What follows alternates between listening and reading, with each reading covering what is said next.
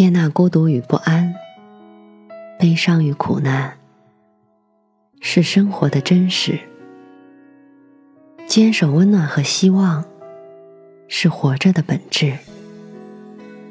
我相信，胸中装满深切的爱，生活就会灿烂千阳；内心保有沸腾，世界会为你绽放。愿我们都能在不期而遇的温暖中，满怀生生不息的期望。晚上好，我是 Mandy。搜索并关注微信公众号“深色咪墨”，收听更多或参与互动。今天的故事来自严肃的罗小帅。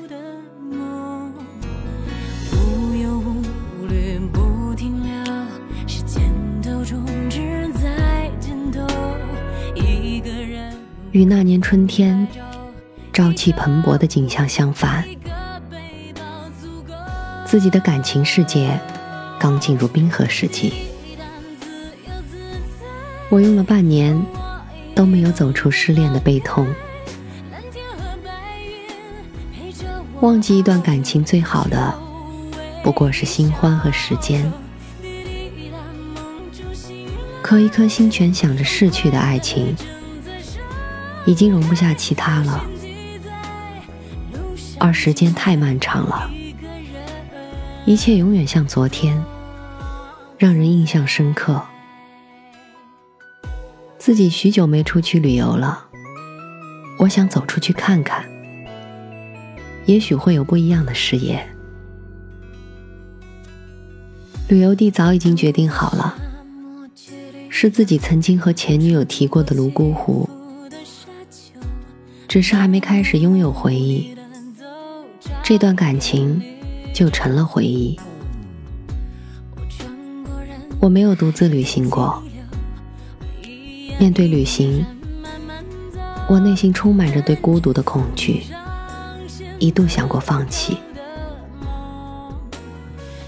我知道，如果我不出去，可能我只能待在自己的小世界里。继续沉浸在失恋的无限悔恨中，我开始在网上找攻略，试着做线路规划、订车票、酒店。当真正开始做的时候，才发现自己原来这么厉害，比自己想象的要强大许多。只是很多时候，我选择了否定自己。从成都出发，经过近七个小时的奔波，行程只走了一半，整个人却已经受不住颠簸了。在西昌落脚后，来到琼海，看着盐湖走廊熙熙攘攘的人群，自己像个傻子一样自言自语：“哇，这里的天怎么可以这么蓝？这才叫万里无云嘛！”这里走在树荫下一点都不热，成都那个鬼天气，才不是人受得住的。就这样絮絮叨叨的，忘了自己是一个人出行。可是真的是忘了自己是一个人吗？当然不是。可就是这样中二病般的自言自语，让自己觉得旅行其实也不那么孤独，甚至还挺有趣的。第二天赶了最早的班车去泸沽湖，山路十八弯，一个接着一个，路况比我想象的还糟糕，胃里开始翻江倒海。漫长的旅途中，自己抱着手机，点开地图，查看目的地的距离，祈祷着上面的数字越来越小，后悔的情绪一点一点的漫上心头。直冲大脑，我是为了什么要这么受罪？当自己看到泸沽湖时，一种劫后余生、看见斑斓彩虹的美丽心情油然而生。而后悔什么的，不过是自己的矫情在作怪罢了。无法用语言来表达。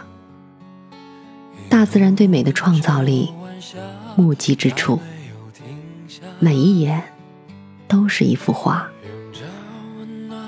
而路途中，不只有美景，还可能会有意料之外的相遇。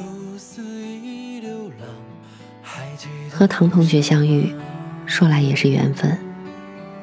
唐同学是在西昌的山区支教结束以后，独自来访泸沽湖。和他是在环湖骑游的路上碰见的。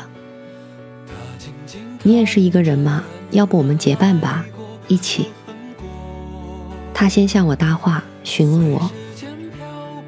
其实我是推着车上完坡，先看见了他。只是自己没有勇气和陌生人搭话。和唐同学在路上聊了很多，知道他是完全自费去支教的，而支教的地方毒品和艾滋病严重泛滥，那里的孩子真的可怜，有的出生就带有艾滋病，有的爸爸妈妈因为这个病死了，跟着爷爷奶奶，他们上学要走很久的路。那里的老师又不多，或许我能帮到一点吗？我问：“这么危险你也敢去？你爸妈不担心啊？”我妈怎么可能不担心？只是没给她说这么严重。有次山里面的信号不知道怎么断了，我妈一直联系不上我。等有信号了以后，我妈听到我的声音就哭了，自己觉得挺难受的。人与人之所以不同，我觉得可能就在于如何在自我与社会中寻找那个平衡点吧。我向来悲观，人本恶是我一直以来的认知。但是这一次，当我真正接触到活生生的大写的人的时候，我想或许人本恶是少数，善终。将是改变这个世界的中坚力量。越了解唐同学，越是像读一本精彩的传记。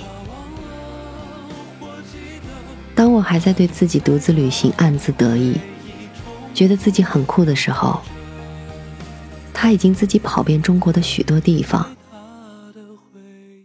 当我还对自己的大学生活感到无聊的时候，他已经协助导师和一个跨境电商做项目了，走出自己的小圈子，才发现，别人把生活过成了诗，而我却把生活弄得一塌糊涂。旅行时所要面对的最大敌人是孤独。人是群居动物，我害怕独自面对孤独。所以我渴望在朋友里寻求面对孤独的力量。活着里的福贵，面对着人来人往，最后徒留下自己和一头老牛相依为命。我们对孤独感到恐惧，我们总想着依靠别人的力量面对孤独，却忘了我们也可以依靠自己面对它。我曾害怕走出失恋的自我折磨，觉得这样可能是另一种感受到他还在的方式，导致自己停滞不前不说，也错过了很多机会。如果说狭窄的思维禁锢了我的视野，踏出去可能是我破除这阵法的唯一办法。很开心，我迈出了那一步。那年我二十一岁，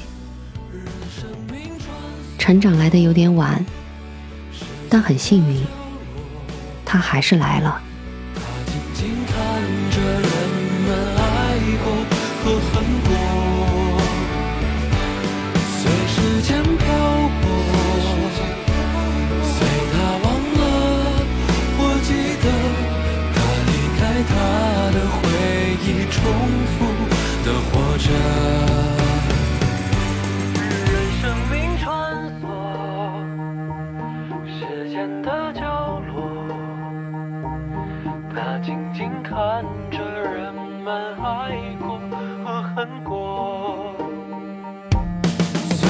间漂泊，随时间漂泊，随他忘了或记得，他离开他的回忆，重复的活着。